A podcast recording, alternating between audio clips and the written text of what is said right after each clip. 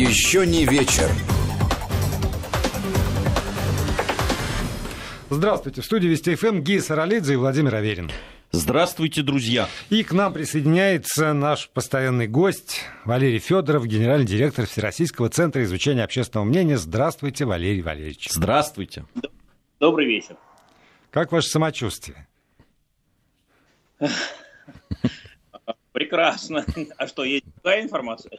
Нет, это я тонко намекаю, что м, ослабили меры ограничительные. Может быть, вы когда-нибудь доедете уже до нас? Ну, пока не могу, пока у меня командировка в Калининград. А, Да, но когда-нибудь обязательно доеду. до а, вас.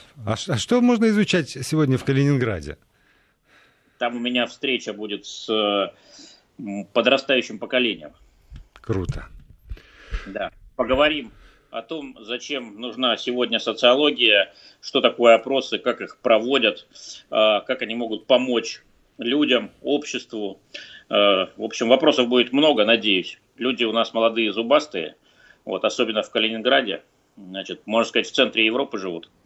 Вот, смотрят по сторонам. Так что, в общем, рассчитываю на интенсивный и такой острый диалог завтра. Я могу вам дать совет. Вы им посоветуете сразу слушать радиостанцию Вести ФМ, потому что наша аудитория прекрасно знает ваши ответы на эти вопросы. Зачем нужна социология? Как проводятся опросы? Что вы изучаете? Какие результаты получаете? Как их можно использовать? Договорились. Договорились. Э, Плохо мы слышим. Плохо, Валь. да. А, договорились. Договорились. Так и сделаю. Хорошо. А, Вот знаете, я тут об- обратил внимание на те аналитические обзоры, которые у вас были. И там э, 27 июля э, был опубликован аналитический обзор за номером 4294, который э, посвящен отношениям России и Белоруссии. Э, Вот понятно, что сейчас произошли некие события, да, которые э, ну, могут нести коррективы вот в эти. Вы изучали, я так понимаю, как э, в России относятся и к лидеру Белоруссии, и вообще к Белоруссии и так далее. А, Вот вы будете делать какой-то еще один такой, э, какую-то аналитику, чтобы сравнить, да, вот эти После э, сегодняшних настроения? заявлений Да, Лукашенко. Особенно, да. Э, Конечно, будем. Мы регулярно вопросы задаем по, эту, по этой теме уже больше 10 лет. Да что я говорю, больше 10, наверное, уже больше 20.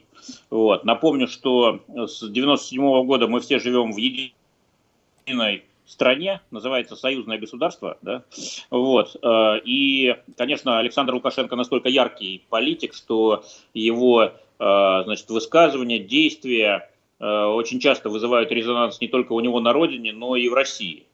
Э, Ну и третий фактор, третий мотив такого регулярного обращения нас к нашего к теме российско-белорусских отношений и к отношениям россиян к белорусам, к Белоруссии, к Лукашенко, это э, то, что в наших отношениях, э, ну, так скажем, периоды романтических э, таких увлечений э, регулярно, э, так сказать, сменяются периодами ссор, конфликтов, э, значит, таких прямо дрязг почти семейных. Вот сейчас переживаем очередную. Вот. Но я напомню, таких было уже немало. Вот. А отношение россиян к Белоруссии и к Лукашенко, ну, оно, конечно, разное, но в целом оно более или менее стабильное. Можем о нем сегодня поговорить. А, Ну и, кстати, должен сказать, что я на выходные э, планирую в Минске побывать. Там э, не только выборы президента Беларуси 9 августа воскресенье состоятся, но и наши белорусские коллеги будут проводить экзит-пол или опрос на выходе. Вот, для того, чтобы самыми первыми, даже раньше, чем Белорусский центр избирком, узнать и сообщить народу о том, кого же все-таки белорусы избрали э, своим президентом на следующий срок. Это не опасно? Вы там осторожнее, я, я серьезно говорю, мало ли что. А то так спро- спросите чего-нибудь, а потом выяснится, что вы не, не ту информацию узнали. Спрашивать будем не мы, спрашивать будут наши белорусские коллеги. А, Это, конечно, часть союзного государства, но все-таки одновременно и э, совершенно отдельная суверенная страна. Вот, кстати, э, чтобы проводить там социологические опросы, э, нужно, в отличие от России, иметь специальное разрешение, которое выдает только значит, один институт, Институт Академии наук Беларуси. Вот, и он эти разрешения практически никому не выдает. Поэтому мы, например, в Беларуси опросов не проводим. Вот, но, конечно, есть профессиональные социологи, профессиональные коллеги. Я уверен, все у них нормально будет. Вот, ну а Моя миссия будет скромной, понаблюдать, ну, может быть, что-то посоветовать, э, значит, по профессиональной линии, не более того. А вот скажите, уже э, в июле опрос, насколько я понимаю, проводился и опубликован, собственно, он э, в конце июля. А уже тогда там, Александр Григорьевич не скрывал, что ну, целый ряд высказываний был по поводу того, что надо как-то вот защищаться от этого соседа северного, что, что есть сложности, что еще что-то. А наши люди э, с упорством, достойным, с моей точки зрения, лучшего применения, все-таки заявляют о том, что они прекрасно относятся э, к президенту Беларуси Александру Лукашенко. И там э, в старшем э, сегменте так просто большинство э, делает это совершенно искренне, любит его. Чем это можно объяснить? А, тут э, две главные причины. Мы уже неоднократно эту тему анализировали. Первое, конечно, это то, что Белоруссия при всех э, значит, конфликтах, спорах была и остается союзником России. Союзников у нас немного, и, в общем, в нынешние смутные времена союзниками разбрасываться не стоит.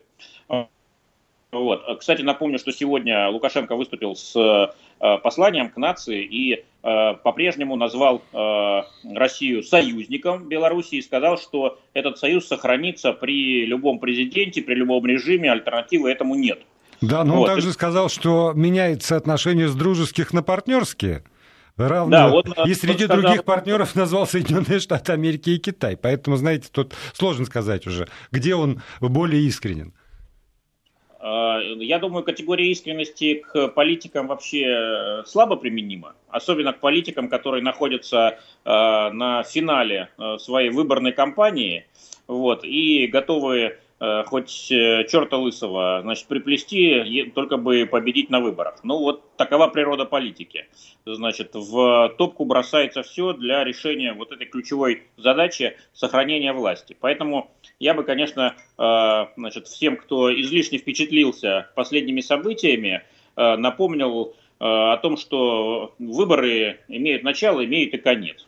Значит, вот скоро они завершатся, и я уверен, Э, многие эмоции, значит, улягутся, и э, наш, как сейчас у нас похолодание в отношениях, за ними последует и потепление.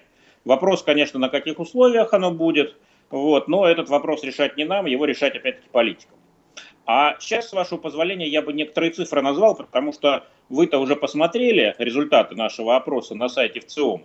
Но уверен, не все из радиослушателей а, еще это сделали, вот, поэтому рекомендую, заходите, смотрите, или можете в наш телеграм-канал зайти, всем в целом называется.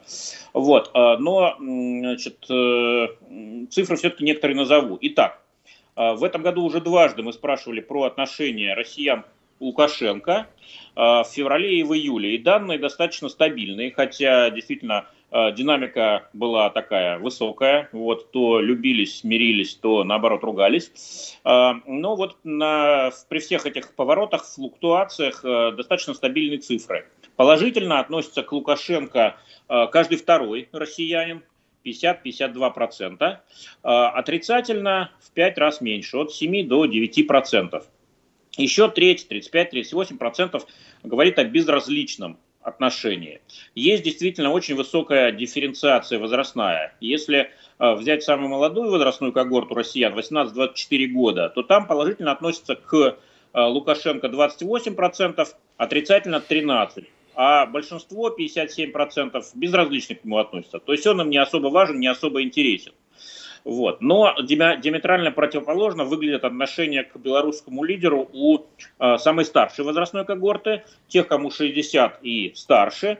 Тут две трети э, представителей этой э, возрастной когорты положительно настроены к Лукашенко, только 8 отрицательно. И безразличных тоже существенно меньше, только 21%. Вот. Ну, кстати, вы задали вопрос, почему же положительно относятся. Я уже сказал, что, во-первых, э, Белоруссия была и остается союзником близким России, а союзниками не разбрасывается. Но есть и вторая причина, она персонально касается Лукашенко. И она связана с тем, что э, Лукашенко воспринимается как такой э, твердый, сильный руководитель, жесткий, э, значит, патерналистский, который заботится о своей стране, о своем народе и держит его, в общем-то, в порядке. В порядке, который многие россияне даже считают образцовым.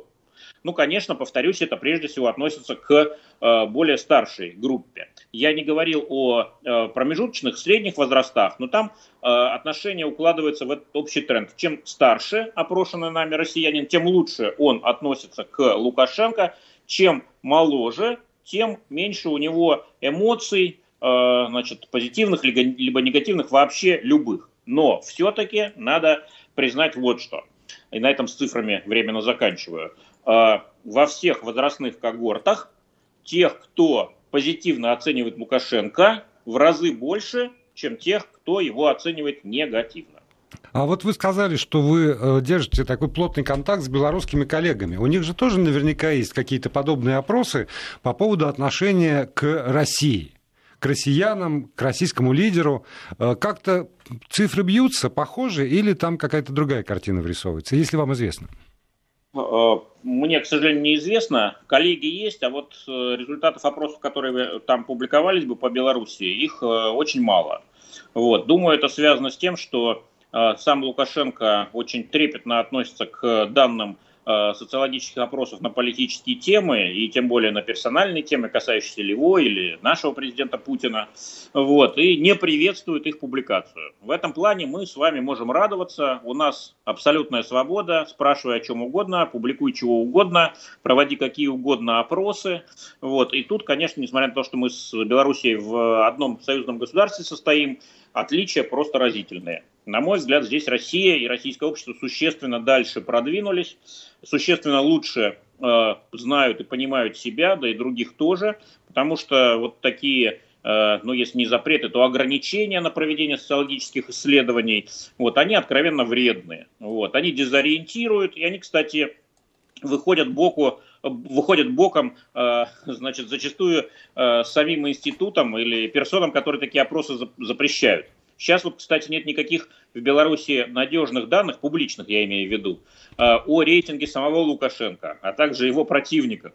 Вот, поэтому распространяются совершенно дикие, чудовищные слухи, которые не имеют никакого подтверждения. Например, говорят о том, что за Лукашенко намерены голосовать только 3% белорусов. Вот. Ну, очевидно, эта цифра очень такая, э, значит, сильная, бьющая, да, вот, э, в цель и активно используется в агитации противниками Лукашенко. А ему самому крыть э, нечем, потому что, собственно говоря, с его подачи и по его решению никаких результатов э, предвыборных опросов в Беларуси не публикуются. Здесь вот интересно будет, конечно, в развитии посмотреть, э, когда будет следующий опрос. Хорошо было бы, конечно, вот в ближайшее время произошел, потому Мы что... заказываем, правда, да. Ну, к сожалению, да, нет, нет таких финансовых возможностей, но хотелось бы узнать. Я, знаете почему? Вот очень всегда интересно, насколько слово наше отзовется. и, и вот, да, там буквально там за два дня, как может поменяться вот эта картина, которая складывалась десятилетиями. Да, вот вы говорите, 20 лет исследований всегда показывала примерно а, одинаковые цифры, и примерно э, да, вот основной тренд был понятен.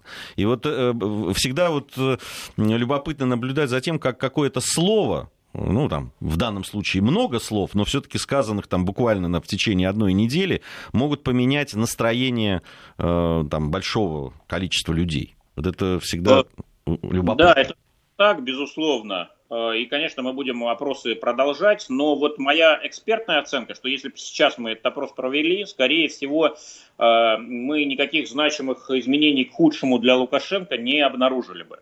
В чем причина? Ну, во-первых, э, ситуация довольно мутная, прямо скажем. Вот. И разноречивые версии есть относительно того, что же эти ребята там делали, куда они собирались, кто-то говорит в Венесуэлу, кто-то в Судан, кто-то говорит, что они там в Стамбул и так далее и тому подобное. Вот. Во-вторых, упреки, э, которые и обвинения, которые бросает значит, Лукашенко, они не адресованы России в целом, российскому обществу, российскому народу. Наоборот, он здесь выступает в роли значит, такого Э, разочарованного и обиженного э, союзника. Он же говорит, что это россияне перестали э, нас, к нам относиться как к братской стране, а стали относиться как к партнерской. И это, заявляет он, их большая ошибка. Вот напомню, что россияне в целом рассматривают Белоруссию именно как братскую страну и Э, любые такого рода конфликты считают негативными, нежелательными и всегда выражают, выражают надежду на то, что они все-таки быстро разрулятся, и мы вновь будем жить с нашими братьями-славянами, э, значит, ну, если не в одной стране, то, по крайней мере, как братья. Ну, вот, вот здесь вот все равно, я, простите, я перебью, потому что для меня вот это непонятно. Все равно есть там наши и не наши. И когда наших задерживают, там, арестовывают и грозятся еще выдать э, третьей стране, Украине, то ну, все равно вот этот водораздел, они для меня там все равно больше наши, чем Александр Григорьевич Лукашенко. Ну, хоть режьте меня. А, ну, э, а, а, а так получается, там, что для, для людей, которые там, э, будут отвечать на этот вопрос, вот Лукашенко больше наш, чем эти, ну да, там не семи пядей во лбу, ну там, не знаю, Вагнер, не Вагнер, но они все равно наши. Значит, э, давайте вот о чем не забывать. Во-первых, далеко не все там наши, да, э, я имею в виду, не, далеко не все граждане России, потому что некоторые из них, э, некоторых из них грозят выдать Украине на основании того, что они украинские граждане.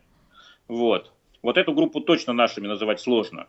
Во-вторых, действительно, а что они там делали? Вообще говоря, активность значит, частных военных компаний и то, что наши соотечественники участвуют в военных конфликтах по всему миру – она большой симпатии большой поддержки со стороны абсолютного большинства российских граждан не вызывает. Вот. Значит, по мнению людей, лучше бы они дома сидели и занимались каким-то продуктивным трудом. Вот, поэтому, повторюсь, сложно предсказывать, как э, разложатся так сказать, симпатии и антипатии наших с вами соотечественников. Вот, если бы мы все могли предсказать, наверное, и опросов проводить было бы не нужно. Да? Много, много бы времени и денег сэкономили. Значит, но у нас нет такого магического шара, поэтому вопросы проводим. Но тем не менее, вот на основании некоторого накопленного опыта наблюдения, а он уже не одно десятилетие, значит, э, лично у меня есть, копится, вот, я бы сказал, что нет. Э, ожидать резкого ухудшения отношения россиян к э, Лукашенко, а тем более к Белоруссии, как союзному государству нашему, и еще в большей степени к белорусам, как нашей братской нации, на основании вот этого странного инцидента не стоит. Ну, э, поживем, увидим, э, как говорится, но я бы все-таки э, прокомментировал, да, там, насколько у меня вот есть информация, все задержанные являются гражданами России. Ну, во всяком случае, так, такая информация была. И но даже, даже если они... часть из них является гражданами России, это ну, как-то все равно. Да, а если часть из них является гражданами Украины, то мы догадываемся, какой частью Украины да. они являются гражданами гражданами тоже. Вот, поэтому, ну, посмотрим. Я, я, я, я все-таки позволю себе усомниться. Не, я, я при этом даже, э, Валерий Валерьевич, я не сомневаюсь в верности вашей экспертной оценки. Скажем, мои претензии, они даже не к вам, а не, скорее недоумение по поводу реакции моих соотечественников. Э, вот это вот... Э, не, ну давайте мы сначала эту реакцию увидим, как, не, но, но мы потом, видим... И, потом будем... Слушай, мы видим июльскую реакцию. Там люди 65 плюс в количестве каком-то невозможном искренне любят Лукашенко, несмотря на все то, что уже было, и, там, и было и, и, и то, все, и пятое, и десятое, и все равно. Ну, я, э, на, на мой взгляд, все-таки то, что произошло, оно так как-то до и после, да, мне кажется, будет раздел. Но это, я говорю, мы, мы сейчас можем гадать только на кофейной гуще, и то точно не с э, э генеральным директором ВЦИОМ это, это да, делать, да, да, да, а уж лучше на основе каких-то цифр, которые, я надеюсь, появятся. А, вы э, в ВЦИОМе не отстаете от жизни, э, модные темы, так сказать, поддерживаете. Э, ну что ты так на меня смотришь? Приставание и харасмент на работе я вот увидел. Нет, сразу... нет слушай, я удивился, что вообще не отстаете от жизни. Да, судя по тому, что рассказывает Валерий Федоров, они опережают жизнь как раз. В хорошем смысле. В хорошем смысле этого слова, да. Предугадывают. Да. Я вот. так понимаю, что вы ведете речь о нашем аналитическом обзоре на тему харасмента. Совершенно верно. Да, то есть это не, не мы, мы сейчас поясним для слушателей, что это не исследование, посвященное ситуации внутри Всероссийского центра изучения общественного мнения, а это в ЦИОМ изучал э, там э, ситуацию путем опроса, э, как всегда, выборка репрезентативная по всем научным законам, в отличие от наших опросов. И посвящен этот опрос как раз тому, сталкивались ли э, и с чем именно сталкивались наши люди в смысле харасмента. Да, харасмент, то есть домогательство, приставание, тема э, в последнее время очень активно обсуждается. Некоторые люди даже, ну, я имею в виду, например, Харви Вайнштейна, да, знаменитого американского кинопродюсера, лишились бизнеса, работы. Про свободу не знаю, лишился он свободы или нет, да. но, по крайней мере, о каком-то судебном процессе я уже читал. Так вот, и он это не единичный пример, и, в общем, сейчас там, э, как минимум в Соединенных Штатах, в Западной Европе началась буквально священная война против э, тех, кто позволяет себе домогаться к лицам своего или противоположного пола без их согласия вот, на это. И наш опрос был посвящен значит, тому, чтобы понять, а насколько для россиян эта тема актуальна, вот, насколько такого рода явления прискорбные распространены у нас, ну и, конечно, насколько вообще россияне готовы на эту тему говорить. Вот последний аспект, он очень важен, потому что э, очевидно, что существуют темы так называемые сенситивные или чувствительные. Да? В каждой культуре они свои. В одних э, странах э, не э, любят люди говорить о сексе, да, стесняются, считают это неправильным. В других э, странах э, о деньгах не любят говорить. В третьих странах не любят высказывать критику в адрес властей. То есть тема э, сказать, э, отношения к э, государственным вождям, лидерам, руководителям тоже является такой во многом табуированной. Это касается, кстати, азиатских стран вот, и так далее и тому подобное. И вот э, тема домогательств. Насколько э, россияне готовы о них говорить или нет? Вот такие вопросы мы ставили. Что узнали? Подождите, что ну, узнали, это уже после выпуска новостей, но у меня первое и самое главное впечатление от вашего вопроса. Я думаю, что те, с кем вы разговаривали, еще и узнали, в чем именно заключается харасмент. Потому что есть, например, такое нескрываемое разглядывание вашей фигуры. Многие залезть почитают, а оказывается харасмент. Но это все уже после выпуска новостей. Валерий Федоров, генеральный директор Всероссийского центра изучения общественного мнения, с нами остается. Еще не вечер. Продолжаем программу. Гия Саралидзе, Владимир Аверин и наш гость, генеральный директор Всероссийского центра изучения общественного мнения Валерий Федоров. Вот в таком составе мы беседуем о тех материалах, которые подготовлены Всероссийским центром изучения общественного мнения. И вот тут я пойду на поводу, конечно, у ГИИ потому что э, приставание и харасмент на работе не сталкивались, но осуждаем, уже заголовок достоин э, премии журналистской. Ну, заголовок, как вы понимаете, рассчитан на кликбейт прежде всего. На привлечение вот, есть... внимания, может? Да, привлечение внимания. Да. Ну, кстати, можно было тогда и цитату. До меня никто не домагивался. Да, что-то я забыл, откуда эта цитата. Ну, депутатка.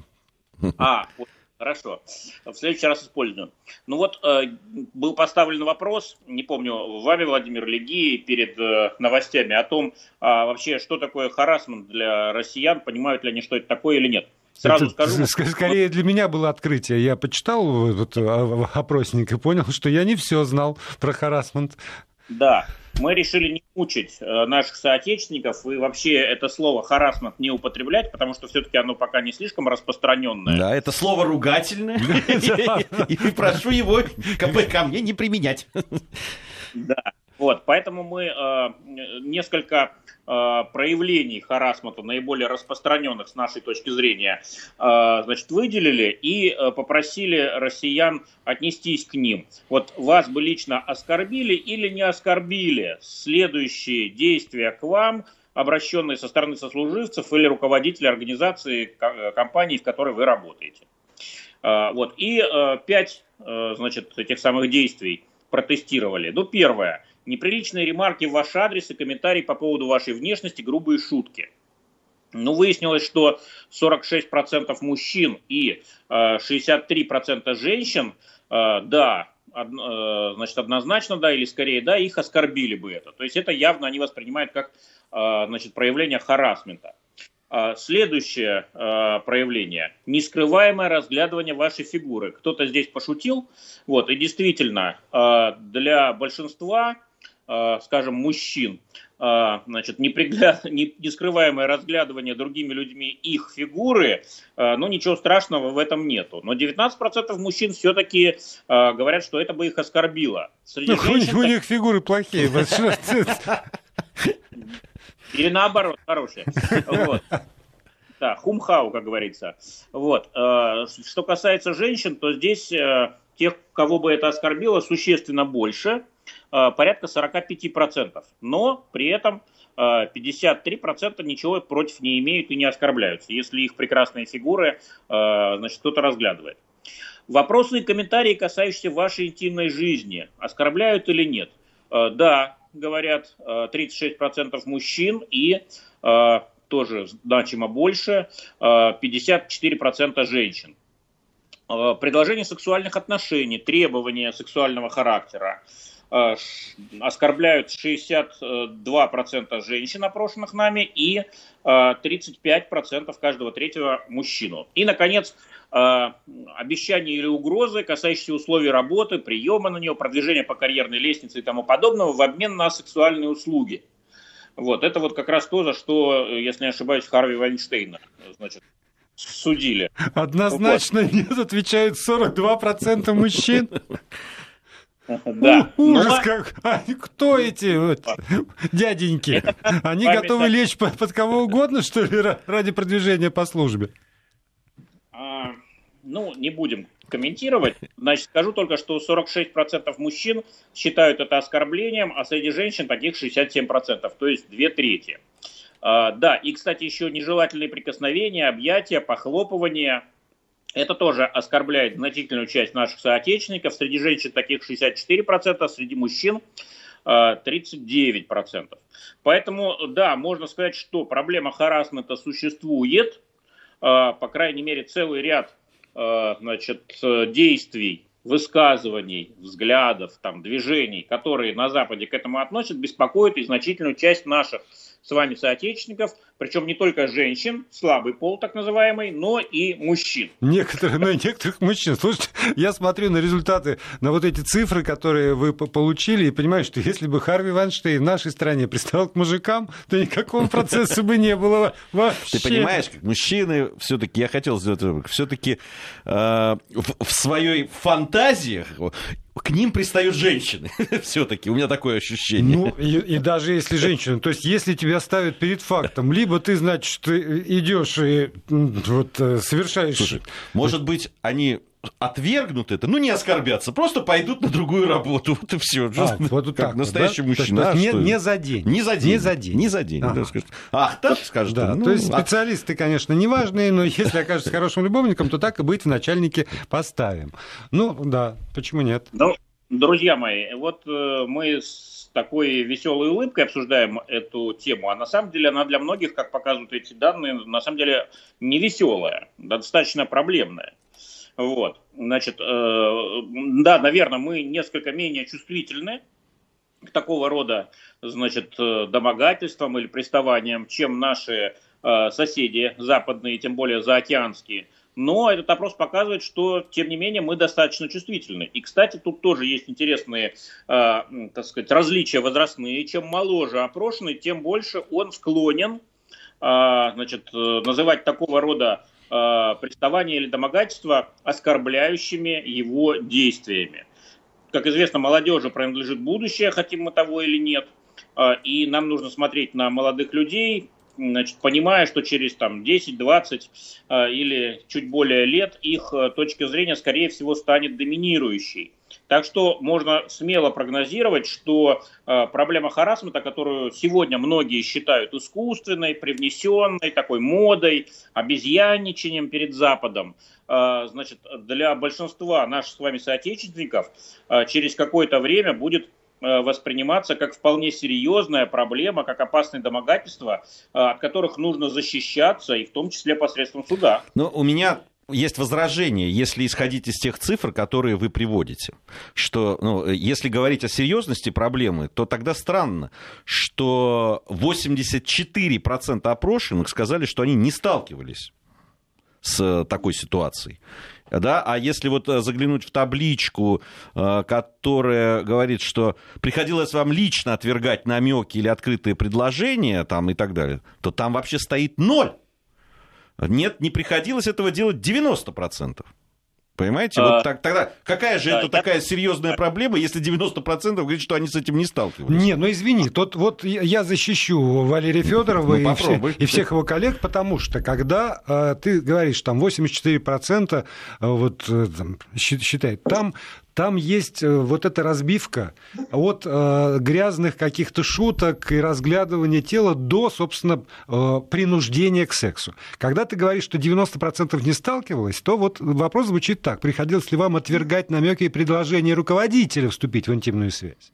И это немножко другое, потому что там говорится про коллег, которые могут тебя обсуждать, которые могут лезть в твою личную жизнь, которые еще Нет, подождите, подождите. Вот на каждый вопрос, о котором мы говорили, не сталкивался с такой ситуацией. 84% по первому, не скрываю эту фигуры. 84%, 82%, 87%. Это те, не, вот, вот 94, пожалуйста.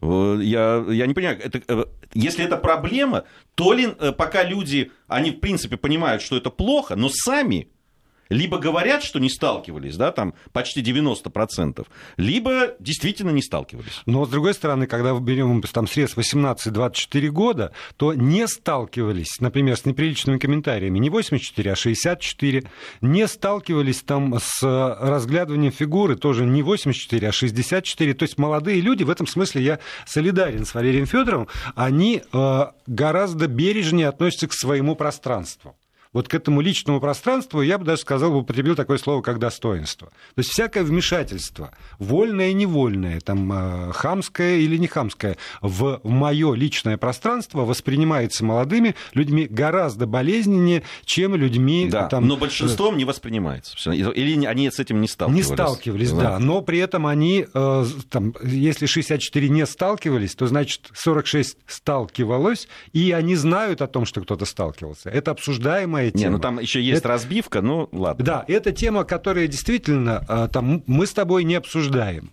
А а там, я уверен, что наши коллеги, 20-летние, которые здесь тоже работают, они это обсуждают. Они... А, и, с вашего позволения, еще один комментарий дам.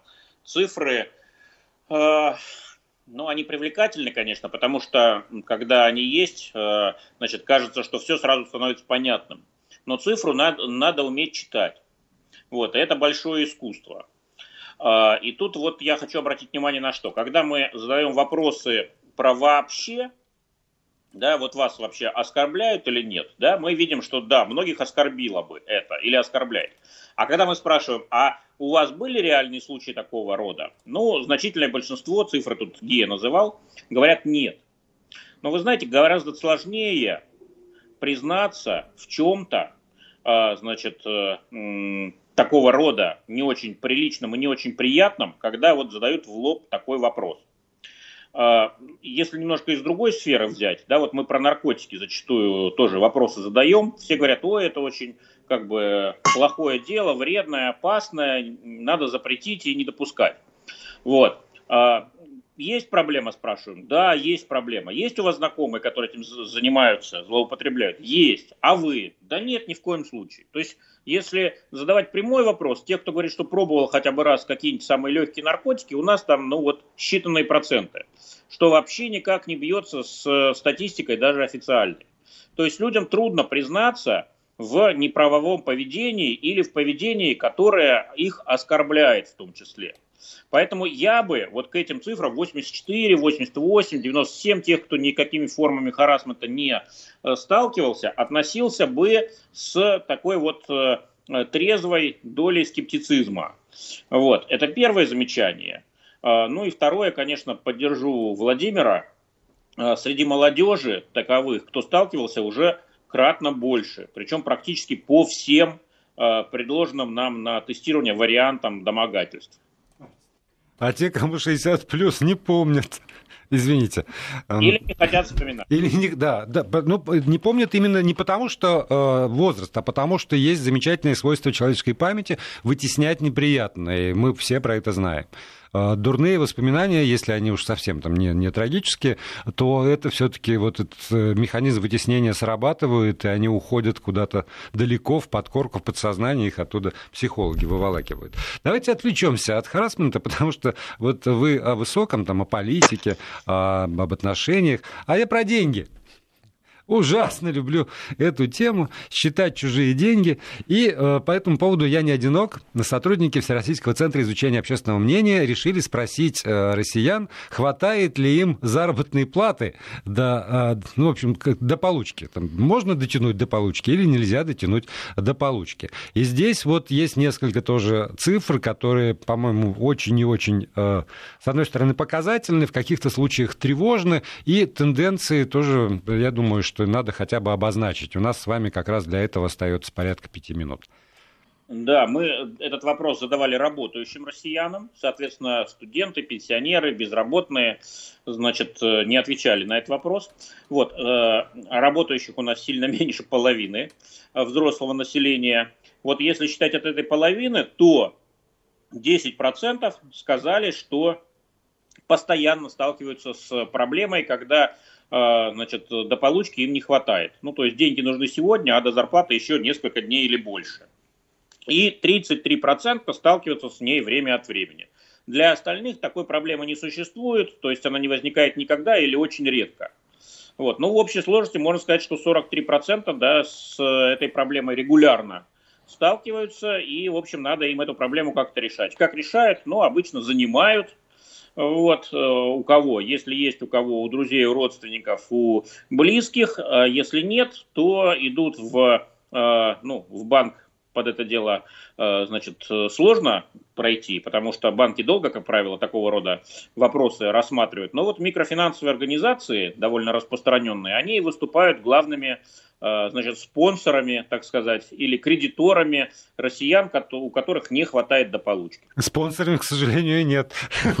Тут как раз довольно жестко. Но при этом, смотрите, вот э, можно же э, там по-разному рассматривать эти проценты людей, которые попадают в такую ситуацию. Можно говорить о том, что люди живут в очень плохом материальном положении, можно говорить еще и об умении планировать, скажем, свои расходы. Потому что следующий вопрос, как часто вот вы сталкиваетесь э, с возникновением непредвиденных расходов, и э, когда люди говорят, там 19% вот в одном из столбцов я вижу, что они постоянно сталкиваются с непредвиденными расходами, то здесь у меня вот закрадывается э, как, как, какое-то сомнение, потому что, ну, там по-разному приходилось жить, но вот чтобы непредвиденные возникали постоянно, такого я не помню. Там до зарплаты не хватало, помню. А вот чтобы непредвиденные, а у этих людей постоянно возникает непредвиденный расход. Соглашусь, безусловно, э, умение финансово планировать и правильно планировать финансы не относится к нашим сильным сторонам. Вот. Да и вообще э, это касается не только финансов, но и планирования жизни вообще. Но это во многом связано с не только с тем, что нас не научили, а с тем, что жизнь наша довольно разнообразная и трудно предсказуемая. Даже в относительно стабильные промежутки времени. Ну а когда речь идет о кризисах, а сейчас, напомню, все-таки весь мир переживает э, экономический кризис, Россия здесь не исключение. Вот, конечно, доля э, планирующих падает еще больше. Это ровно то, что у нас сейчас и произошло.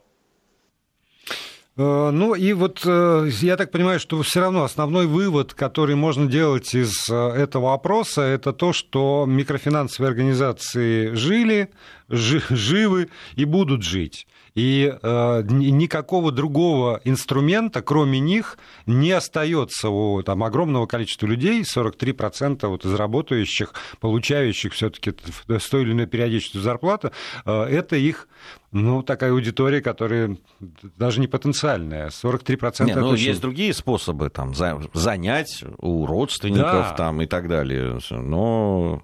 А еще один вывод, что нужно зарабатывать больше. Ну, это хорошее, но, к, но, к сожалению, знаете, не всегда то, Тоже не очень, потому что вот у вас же есть здесь это графы самооценка материального положения. И те люди, которые оценивают свое материальное положение как очень хорошее и хорошее, тем не менее, 21% время от времени сталкиваются с тем, что у них не хватает денег до зарплаты, а 6% из тех, у кого очень хорошее материальное положение, хорошее, э, постоянно с этим сталкиваются. 27% даже в этой группе хорошо, с их точки зрения, зарабатывающих людей, тем не менее, тоже попадают в ситуации, когда у них не хватает да, денег вот до зарплаты и возникают непредвиденные расходы. Этим ребятам надо лучше планировать, да, я соглашусь. То есть вот этих мы осуждаем.